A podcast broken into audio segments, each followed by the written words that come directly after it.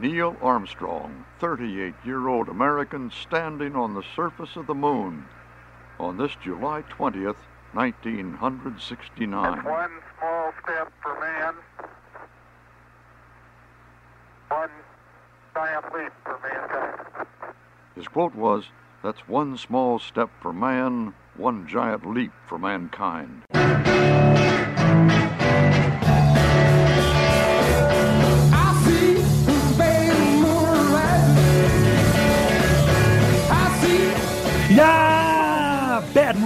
Van Creedence Clearwater Revival. Uit 1969, het jaar van de maanlanding. Ja, hij zingt allemaal over verschrikkelijke dingen. Er zijn verschrikkelijke dingen aan het eh, gebeuren. Hij doelt niet op Neil Armstrong op de maan, maar op andere dingen. Mijn naam is Stijn Fens en dit is weer een aflevering van De Roomse Loper. Ja, mijn naam is Christian van der Heijden. Ik heb natuurlijk ook, net zoals jij Stijn, want we hebben het er uitgebreid over gehad, genoten van al die documentaires over Apollo 11. Ja, geweldig. Er, was bijvoorbeeld in deze dagen een website die heette Apollo 11 in real time. Wat hadden ze gedaan? Ze hadden de hele vlucht in audio op een site gezet met de tijd erbij en ook nog uitgeschreven. Dus je kon die hele vlucht meebeleven. Precies 50 jaar geleden op de seconde af. Nou, geweldig. Geweldig. Eh, ook de paus heeft bijgedragen aan de herdenkingsactiviteiten door er tijdens het Angelus iets over te zeggen. Laten we even luisteren. Cari fratelli e sorelle, 50 anni fa, come ieri, l'uomo mise piede sulla Luna, realizzando un sogno straordinario. Possa il ricordo di quel grande passo per l'umanità accendere il desiderio di progredire insieme verso traguardi ancora maggiori, più dignità ai deboli, più giustizia tra i popoli, più futuro per la nostra casa comune. En wat zei de goede man? Gisteren was het 50 jaar geleden dat de mens voet zette op de maan. Hij, hij zei dit trouwens op 21 juli. Hij doelde op 20 juli, maar in Europa was het 21 juli toen Neil Armstrong voet zette op de maan. Want het was in de nacht van 20 op 21 juli. Dus ehm, hij zegt, de paus zei, met die eh, eerste voetstap op de maan werd een buitengewone droom gerealiseerd. Mogen de herinnering aan die grote stap voor de mensheid het verlangen opwekken om samen verder te gaan naar nog grotere doelen. Meer waardigheid voor de zwakken, meer rechtvaardigheid onder de mensen en meer toekomst voor ons gemeenschappelijk huis, zei de paus tot de menigte op het Sint-Pietersplein na het Angelusgebed. Ja, het gemeenschappelijk huis, daar bedoelt hij natuurlijk mee het, eh, het leefmilieu. Maar even voor de, voor de duidelijkheid, hoort de, de maan bij dat gemeenschappelijk huis? Ja, de hele kosmos, eh, als we Franciscus van Assisi horen, hè, Laudato Si, die heeft het over de hele schepping. En niet alleen trouwens over de mensen, maar de dieren en de sterren en de maan en alles hoort daarbij. Dus zeker wel, de zuster maan hoort daar zeker bij. Opvallend, tenminste dat vind ik, dat hij hoopt op een grotere sprong voorwaarts voor de mensheid.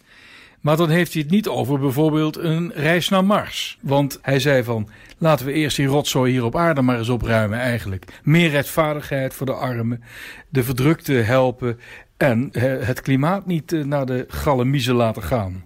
Nou ja, daarop eh, vooruitlopend zou ik bijna kunnen zeggen. Je weet, Trouw heeft het theologisch elftal. Jij bent daar nog nooit voor gevraagd. Ik ook niet, ik ben ook geen theoloog. Maar, en die is in het licht van de maanlanding is dat theologisch elftal ingegaan op de vraag: moeten we wel naar Mars? Hè? Want we hebben het er nu over dat eh, Trump, president Trump, wil terug naar de maan in 2024 al. Dat is al over eh, vijf jaar. Dat is eigenlijk het eerste stapje op weg naar Mars. Nou, wat zegt Alain Verheij? Die ken je wel. Dat is die eh, schrijvend theoloog en blogger. Hè? Die heeft overal een mening over, dus ook hierover. Hij zegt: ehm, Ik geloof niet dat we naar Mars toe moeten. Eh, De maan en Mars, het zijn onherbergzame plekken, woest en ledig. Hè? In de Bijbel, zegt hij, ik citeer dus nog steeds Alain Verheij, staat dat hier ooit ook alles woest en ledig was. Maar God maakt groen, hè, komt een dagritme. Je zou eigenlijk kunnen zeggen dat Alain Verheij hier zegt, nee, laten we ons nou niet de status van God aanmeten door te denken, nou ja, wat God met die aarde heeft gedaan, gaan wij doen met de maan en de aarde. Vind ik geen eh, onaardige gedachte. Ik vind het een beetje conservatief gedacht. Alsof je eh, tegen een huisarts zegt of iemand, een, chirurg zegt die iemand beter maakt, eh, ga nou niet voor God spelen, want God zal er wel een reden voor hebben. Nou ja, wa- wa- wat hij eigenlijk zegt, waar, laten we nou niet zo arrogant zijn om op Mars de steppen te laten bloeien. Hè? Het heeft iets van hoogmoed, de mens die God voorbij wil streven om ergens anders in het heelal die schepping nog eens even over te doen. Ja, maar je kunt er ook als een jezuïet over denken, hè, om dit allemaal te meerdere eer en glorie van God te doen. Als Zoals- bewijs. Hè? Als bewijs van Nee. God. Nee, niet als bewijs, maar gewoon alles wat de mens onderneemt kun je toch opdragen aan zijn glorie. Dus, dus ik, zie dat, ik zie het punt. Trouwens, we moeten wel. Stijn, de mensheid moet wel een exodus ondernemen. Want ik denk als we zo doorgaan dat we aan drie planeten niet genoeg hebben. Nou, de, vraag is ook, die, die, daar ben ik ook wel eens met Alain. Ging het uiteindelijk in de jaren 60 wel om de maan? Ging het niet veel meer om de Russen eh, de loef af te steken? En was de, de maan daarin gewoon een instrument? Net als de atoombom dat was. Ja, en dat is zo mooi van al die documentaires die we nu hebben gezien. Kennedy wilde eigenlijk samen met de Sovjet-Unie een maanproject opstarten. En Khrushchev was daar niet helemaal tegen. Maar die is op een gegeven moment afgezet door Brezhnev. En uiteindelijk hebben de Russen eh, ja, het plan eh, laten varen. Dus er was wel degelijk animo om gemeenschappelijk die maanreis te ondernemen. Maar goed, het is waar, het, het, eh, de Koude Oorlog was een extra impuls om snel te zijn. En elkaar de loef af te steken, absoluut. Het zijn altijd twee theologen die aan het woord komen in het theologisch elftal. Eh, de andere theoloog in deze aflevering is Manuela Kalski. Bijzonder hoogleraar op de Edward Schillebeeks leerstoel voor theologie en samenleving aan de VU. Trouwens raar dat hij aan de VU is. Waarom is hij niet in Nijmegen? Mocht geloof ik niet hè? Nou. En die zegt eigenlijk dat nee, het gaat juist. Het, het wordt altijd gepresenteerd als de grote sprong voorwaarts voor de techniek. De maanlanding. Kijk toch eens waar de mens toe in staat is. Maar ze zeggen uiteindelijk, ze heeft dan ook die film Apollo 11 gezien. Schitterende documentaire. Ja, prachtig. eh, wijst juist op de nietigheid van de mens. Dus hoe verder de mens eigenlijk dat heel al ingaat, hoe nietiger hij zelf wordt. Dus uiteindelijk heeft dat hele maanproject ons gewezen op de mens en niet op de techniek. Ik moet even een psalm voordragen, reciteren. koffie zetten? Ga jij even koffie zetten? Dan klinkt hier de beroemde Psalm 8. Heer, hoe ontzagwekkend is uw naam op aarde, hoger dan de hemel reikt uw majesteit, et cetera, et cetera, et cetera. En dan zegt de psalmist, ach, wat is de mens dan, dat gij naar hem omziet, het mensenkind dat gij zo voor hem zorgt. Niet veel minder dan een engel hebt gij hem geschapen, hem gekroond met luister en met eer. En dan komt het, heel uw schepping aan hem onderworpen, alles aan zijn voeten neergelegd. Stijn, dit klinkt allemaal prachtig, maar ook deze tekst heeft ertoe bijgedragen dat het niet goed gesteld is met onze aarde. Alles hebt gij aan hem onderworpen. Homo sapiens lijkt wel een plaag. Nou, nou zitten we helemaal in dat feestgedruis van ap- 50 jaar Apollo 11. En nu, Ja, maar kijk, dat feestgedruis, denk terug aan die prachtige maanlanding. Dat de hele mensheid verenigd was rondom dat Apollo-project. Iedereen was trots. De mens de grote sprong voorwaarts. En tegelijkertijd eh, speelde de Vietnamoorlog. Een verschrikkelijke oorlog. nou daar had misschien, eh, daar verwees John Fogerty denk ik eh, naar in dat nummer Bad. Rising. Ja, het, het was dus het was, eh, het was een bron van hoop, maar tegelijkertijd datzelfde Amerika, dat is daar nog, ja, dat is daar zo tekeer gegaan. Hoe zijn die twee dingen met elkaar te rijmen? En als we nu kijken naar de bevolkingsgroei, wat ik net al zei, we hebben aan drie planeten niet genoeg. We moeten wel voor een exodus zorgen. We moeten hier weg naar andere planeten. Dus daarom is het wel goed dat er ruimtevaart is. Want het zal nog ooit noodzakelijk worden. Maar zou het niet beter zijn als wij de macht van het mensenkind, als wij de arrogantie van Homo sapiens, is een beetje temperen. Dat we ook eens denken aan andere soorten.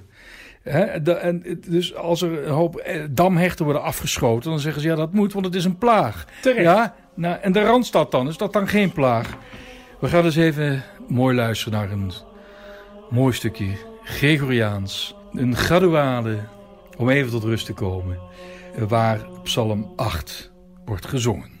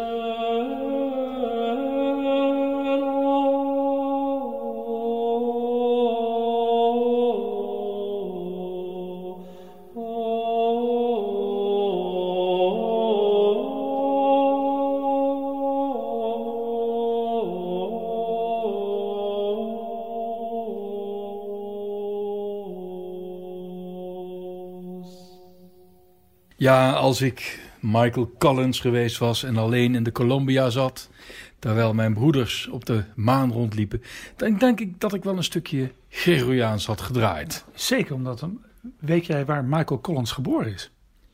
Eh, in Amerika? Nee, in Rome. In Rome? Ja. Kijk, dan zijn we weer terug. De Roomse loper, dames en heren, het heet niet voor niets zo. Trouwpodcast, hè, zeggen we ook nog even bij. Trouw, het dagblad Trouw, misschien wel de beste krant van Nederland. Laten we dat wel zeggen. Ik denk dat het toch leuk is om nog wat te vertellen over wat religie en met name christelijke religie en met name het Rooms-Katholicisme te maken heeft gehad met de ruimtevaart. Hè? De bemande ruimtevaart. Vertel. Nou, we gaan eh, terug naar eh, kerstavond 1968. Toen eh, cirkelde de, de Apollo 8. Dat is de eerste, eerste bemande ruimtevaartuig dat naar de maan ging. Cirkelde om de maan. Eh, ik noem even de namen. Bill Anders, Jim Lovell, die later commandant zou zijn van de vermalendijde Apollo 13. En Frank Borman. Eh, en het leuke is, die leven nog allemaal. Ja. Oude mannen. Ja. Eh, eh, krasse knarren. Nou ja, wat, en dat ja, is natuurlijk een heel bijzonder moment. Als je misschien wel de drie eh, eenzaamste mensen op aarde, die zie ik en de meer ver weg van de aarde, waar op dat moment Christus eh, ter wereld kwam, cirkelden om de maan. En wat hebben zij toen gedaan? Ze hebben toen een scheppingsverhaal voorgelezen Ja. eigenlijk live op de Amerikaanse televisie. En dat is toch eigenlijk een van de grote momenten, niet alleen uit de bemande ruimtevaart, maar uit de geschiedenis van de mensheid. Ja. Nou, dat, dat vond niet iedereen een goed idee. Ik noem even de jou zeer bekende Madeleine Murray O'Hare. Ja. Dat was de voorzitter van de Amerikaanse atheïsten. Ja. Ja, dat vind ik, dat vind ik altijd mensen. Ik denk, ehm, ja, die zijn bijna nog geloviger dan mensen die zeggen te geloven. Hè? Ja. Atheïsten. Nou, die vonden het een schande dat eigenlijk dat christendom die maanlanding geclaimd Ja. had. Ja, ja, maar eh, wel een beetje een punt, want de Verenigde Staten zijn- is een seculiere natie. Ja, maar, ook een, maar wel een, een natie met een christelijke achtergrond. Sterker nog, Nou, eerder vrijmetselaarsachtergrond. Nou ja, goed. Ja, ik, ik doe daar niet moeilijk over, over die ja, Apollo Oké. 8. Maar eh, ja, zij, zij zei nee, wat daar is gebeurd is in strijd met de First Amendment. Hè, dat eigenlijk de godsdienstvrijheid van alle Amerikanen moet, moet eh, garanderen. En eh, geen enkel geloof, geen enkele religie kan, kan claimen het ware geloof te zijn. En door het christendom en zeker dat scheppingsverhaal, begin van de christelijke Bijbel, zo'n prominent En de Joodse. en de Joodse zo'n prominente plaats te geven in dat eh, ruimteprogramma, in die Apollo 8. Ja, eh, is dat een schending van de First Amendment? Nou ja, dat heeft eigenlijk nogal grote gevolgen gehad. Want we gaan even terug naar de Apollo 11, hè, juli 69. Buzz Aldrin, hè, de, die met Neil Armstrong naar de maan ging. De tweede man Leeft op de maan. nog, Leeft, leeft nog. Dat heeft Leuke vent trouwens. nou ja, ik weet het niet. Ja, ik kan er wel mee lachen. Ja, kan je wel lachen? Ja. Nou, hij heeft het eigenlijk nooit goed kunnen verkroppen dat hij de tweede man was. Ja, hè? Dat ja. heeft ook allemaal tot, allemaal, ja, heeft allemaal tot problemen geleid. Daar gaan we het nu niet over hebben. Maar Buzz Aldrin was Presbyterian. Presbyteriaan. En hij dacht, als ik daar ben op die Protestant. protestant, ben op die maan, moet ik iets bijzonders doen. Weet je wat, ik ga naar een communiedienst houden. Dus hij heeft aan zijn eigen dominee gevraagd, Presbyterian dominee gevraagd, nou, eh, geef me een soort kit mee. Dus hij had niet alleen allerlei uitrusting bij, bij, bij zich om maanstenen te verzamelen. Nee, hij had ook een, een communion kit bij zich in een tasje. Nou, dus ze zijn geland en ehm, hij heeft er eigenlijk een soort communieviering gehouden met wijn en eh, brood. Nou, die, die wijn die schenkte die in die kelk die dat Met alcohol? met alcohol.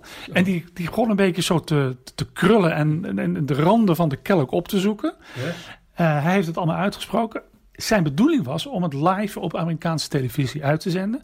Maar dat vonden ze bij de NASA geen goed idee. Nee. En waarom? Omdat dat voorlezen uit dat scheppingsverhaal van, van die Apollo 8 had zoveel controverse veroorzaakt. Dat ze zeiden, nou ja, het is goed dat jij het doet, maar houd stil. Ja, het moest in het geheim eh, om de NASA echt seculier te, te laten of te, houden. Ehm, toch hebben ze iets christelijks er nog eh, op een geniepere wijze, nou, ik vind het eigenlijk wel leuk, eh, in weten te krijgen. Want er is een plaquette achtergelaten. En daar staat op 20 juli 1969 en dan staat er AD, Anno Domini, het jaar des Heren. En die Heer is natuurlijk onze lieve Heer. Dus dat is iets christelijks. En dat is bewust gedaan. Om, eh, want Nixon die, die wilde heel graag dat het religieuze, vooral het christelijk religieuze aspect, toch um, daarachter bleef. Althans, dat, ehm, dat het niet volledig seculier was. En later heeft, was de bedoeling dat Jim Lovell, heb ik het over de Apollo 13, had, zou de Bijbel op microfilm meenemen. Nou ja, die maar Apollo 13 is nooit eh, op de maan gekomen. En toen heeft Edgar Mitchell van de Apollo 14 heeft die Bijbel op microfilm meegenomen naar de, de maan. Eh, dus uiteindelijk is het toch nog goed gekomen. Wat ik las, en dat, dat wist ik helemaal niet, dat nou, die Apollo 11, dat was ook een enorm spektakel. En die waren geland. En ehm, toen heeft uh, de bisschop van Orlando, en daar viel Cape Canaveral, de Florida, ja. Florida waar, waar de lanceerbasis zich bevond. Hij heette William Boulders. Heeft aan Paus Paulus VI um, min of meer aangekondigd dat vanaf uh, de, dat moment de maan uh, in zijn bisdom viel. Dus het bisdom Orlando. Want hij dacht, nee, die mensen zijn eh, vanaf deze basis opgestegen. En daarmee is de maan ook een stukje Florida geworden.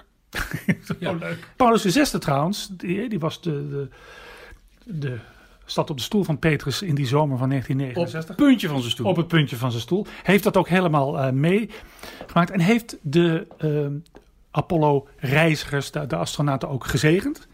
En toen ze eenmaal weer waren geland, zijn uh, Michael Collins, Buzz Aldrin en Neil Armstrong met een echtgenoot langsgekomen in het Vaticaan. Dus je ziet dus dat die paus dat ook probeerde om die maanland, maanlanding een beetje Ja. te confisceren. Ik, wat ik wel mooi vond, hè, want ze waren geland en dan maakten een soort heldentocht langs allerlei plaatsen, eigenlijk over de hele wereld. En heel veel journalisten stelden nogal filosofische, uh, levensbeschouwelijke vragen. Van hoe voelde dat nou en wat dacht je over de mens en over de kosmos?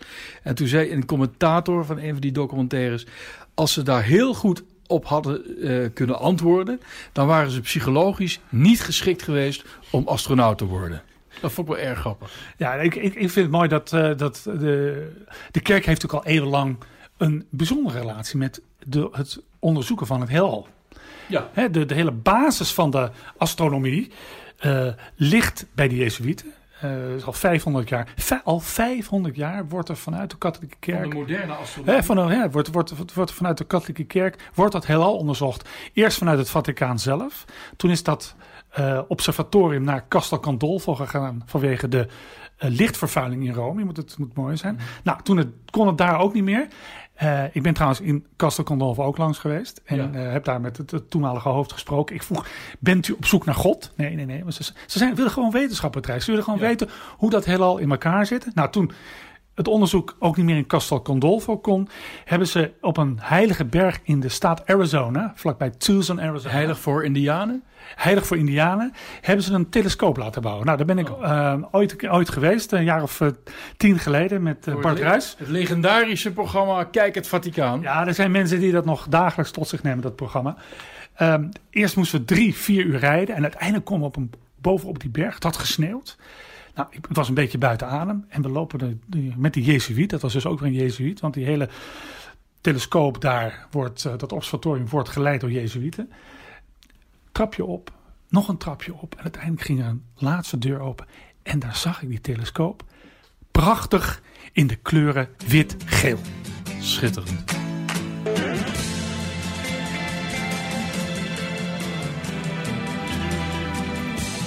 Ja, heel veel atheïsten en mensen met allerlei vooroordelen ten opzichte van het katholicisme vinden het heel raar als ze erachter komen dat het Vaticaan een pauselijke academie voor de wetenschappen heeft. Er is laatst weer een, een, een, een natuurkundige lid geworden, zelfs iemand die de Nobelprijs heeft gewonnen, uh, Stephen uh, Hell. Uh, heet, heet Ja, Hell, oh, met twee L'en, maar dat is een Duitse naam, geen oh. Engelse.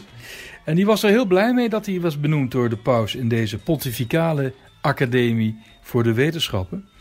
Maar inderdaad, de kerk stimuleert wetenschappelijk onderzoek. En zegt de wetenschappen dat is een eigen terrein. Hè? En dan hebben ze het vooral over de natuurwetenschappen.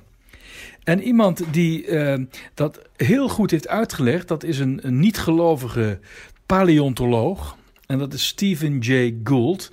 En die heeft het over het NOMA-principe.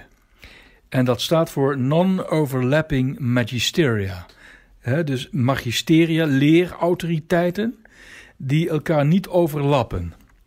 Daar is heel veel kritiek op gekomen, omdat sommige magisteria elkaar wel degelijk overlappen. Maar wat hij precies bedoelt is, wanneer de wetenschap iets ontdekt, dan, dan, dan is dat opgesteld in een wetenschappelijke taal. En als de kerk iets roept over schepping of wat dan ook, dan is dat theologische taal, dan is dat geloofstaal. Dus eh, daarom kan het ook niet zo zijn dat bijvoorbeeld het kerkelijk gelovige principe van schepping, dat dat in strijd is met de natuurwetenschappelijke notie van evolutie. Ja, Eh, dat kan perfect samen. Johannes Paulus II heeft bijvoorbeeld ook gezegd dat de, ja, de evolutietheorie legitiem is en die er eigenlijk van uitgaan dat het ook een bewezen feit is. Eh, Dat, daar hebben we het al eens vaak over gehad. Creationisme is gewoon niet katholiek. Hè, dus God heeft de mens geschapen en tegelijkertijd kunnen we als katholieken zeggen. En hij is voortgekomen uit een levensvorm die er eerder was dan Homo sapiens. En in populaire taal is dat dan de mens stamt van de apen af. Nou las ik ehm, in een, eh, ja, ik ben nog heel ouderwets, in een televisiegids zo. dat er een mooi programma is gemaakt door de NTR. En dat is eh, gepresenteerd door Marcel Musters. En dat is een fantastisch programma. Dat gaat over, eh, over allerlei natuurwetenschappelijke ontdekkingen. En Marcel Musters is in een of andere mysterieuze toren. En ik weet inmiddels welke toren dat Oh, is. waar is hij dan? Ja, dat is de, eh, de collectietoren van Museum en Onderzoekscentrum Naturalis in Leiden. En laten we even luisteren wat hij daar in een of andere aflevering zegt te hebben ontdekt. Van alle zoektochten die de geschiedenis, Hollywood en de godsdienst bij elkaar kunnen gooien, komt de meest onwaarschijnlijke zoektocht op naam van een Nederlander. En als mensen proberen uit te leggen wat hij heeft gedaan, dan komen ze superlatieven tekort. Bijvoorbeeld Paul Albers uit Emmen. Hij is een groot kenner van het werk van deze Nederlander.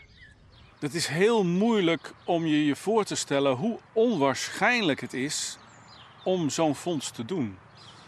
Ehm, ze zeggen wel eh, een naald in de hooiberg vinden. Nou, eh, dit is een naald in, in, in 10.000 hooibergen vinden, bij wijze van spreken.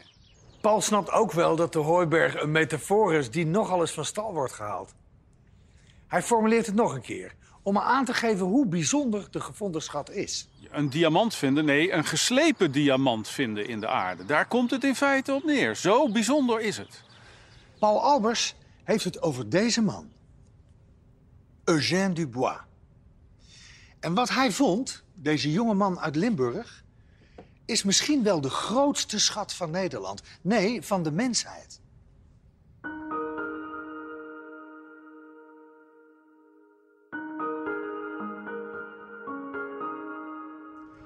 Het ligt in deze toren waar bijna niemand mag komen, opgeslagen in deze kluis. Achter deze dikke deur. Het is een schat, maar tot de dag van vandaag heel omstreden. En waarom dat is? Omdat hierin het eerste harde bewijs ligt dat de mens niet is geschapen door God. Dat de mens een dier is. Er zijn nog steeds mensen die dit bewijsmateriaal willen vernietigen. In deze kluis ligt Homo erectus, de ontbrekende schakel, de missing link.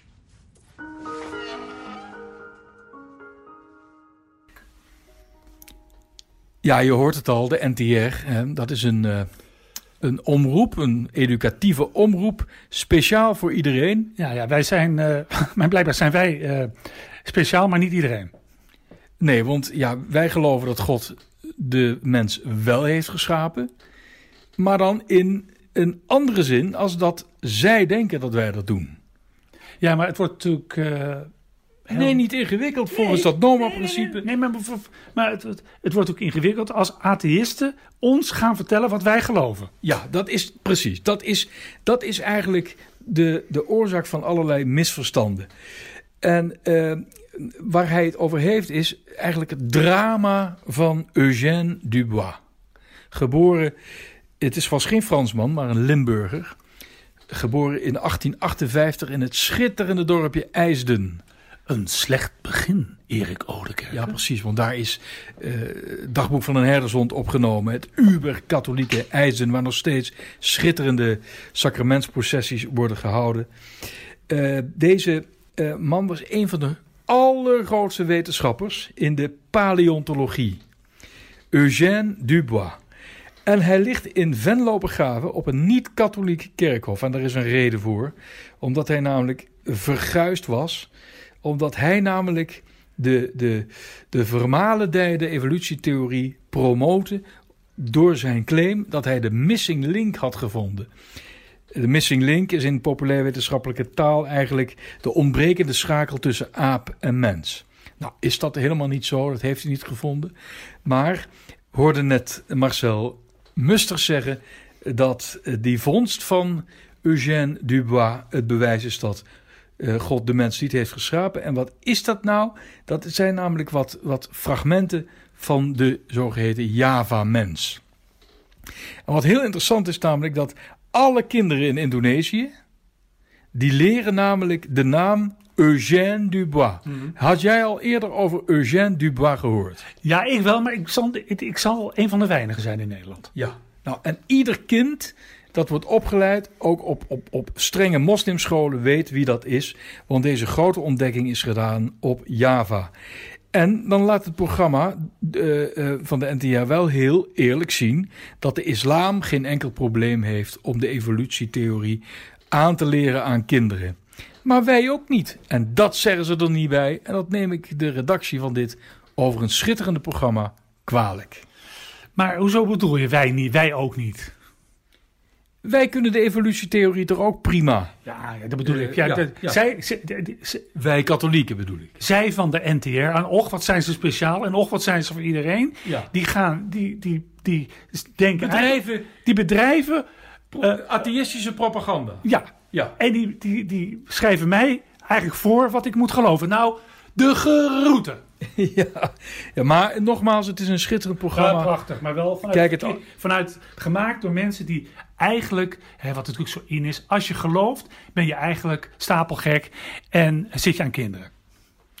Ja, dat wordt vaak eh, zo beweerd. Maar goed, laten we een beetje gezellig afsluiten. Ja, dat- dat- dat- Want wij eren ook deze grootheid van de wetenschap. Hè, dat kunnen wij ook doen. Eugène Dubois, over zijn broer, dat was, die was ook huisarts. En ook, die eh, vaak worden die twee met elkaar verward. Nou, niet Hij mij heeft, hoor. hij heeft een schitterend graf in Venlo. Is ook nog steeds te bezoeken. Hij is overleden in 1940, in december 1940. En deze man, eh, ja, dat die is, heeft in Indonesië ook fantastische dingen ontdekt. Overigens, de Java-mens die hij heeft ontdekt, eh, was niet de missing link. Die zou dan behoren tot eh, Homo erectus. Eh, een andere vondst was in China de vondst van de Pekingmens. Die zou ook behoren tot Homo erectus. En iemand die daartoe heeft bijgedragen tot die ontdekking was een priester, een jezuïet. Ook een, een paleoantropoloog. Dus iemand die zich bezighoudt met het opdelven van onze voorouders, hè, biologisch gezien. Pierre Teilhard de Chardin. Nou ja, dan is, dan is, de, cirkel, dan is de cirkel Ja. rond. Maar deze Pierre, die geloofde niet zo in het, dat woord bestond nog niet, in het NOMA-principe. Want die haalde echt, Ik zeg nog even voor de luisteraars wat het NOMA-principe is. ja, het NOMA-principe is, betekent non-overlapping magisteria. Dus magisteria, eh, dus eh, eh, leer, lerende autoriteiten die elkaar niet overlappen. Dus, dus als de paus een uitspraak doet over het heelal, dan kan dat nooit in strijd zijn met datgene wat de wetenschap daarover zegt. Omdat het in een andere taal is eh, geformuleerd.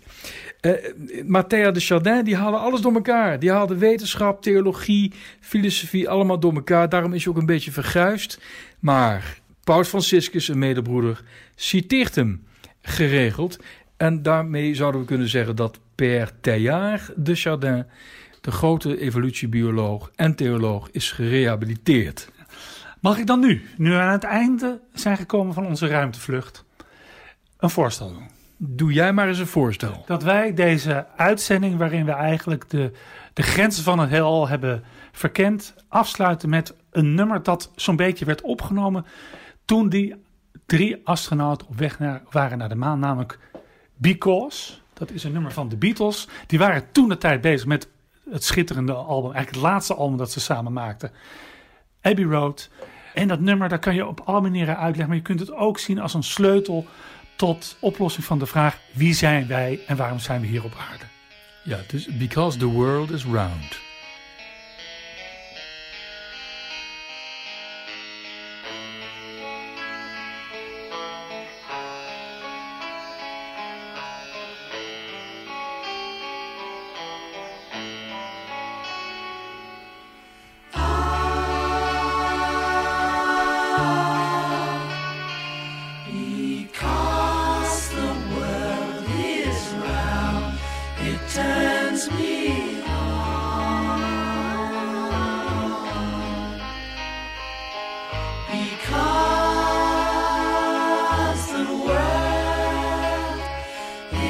right.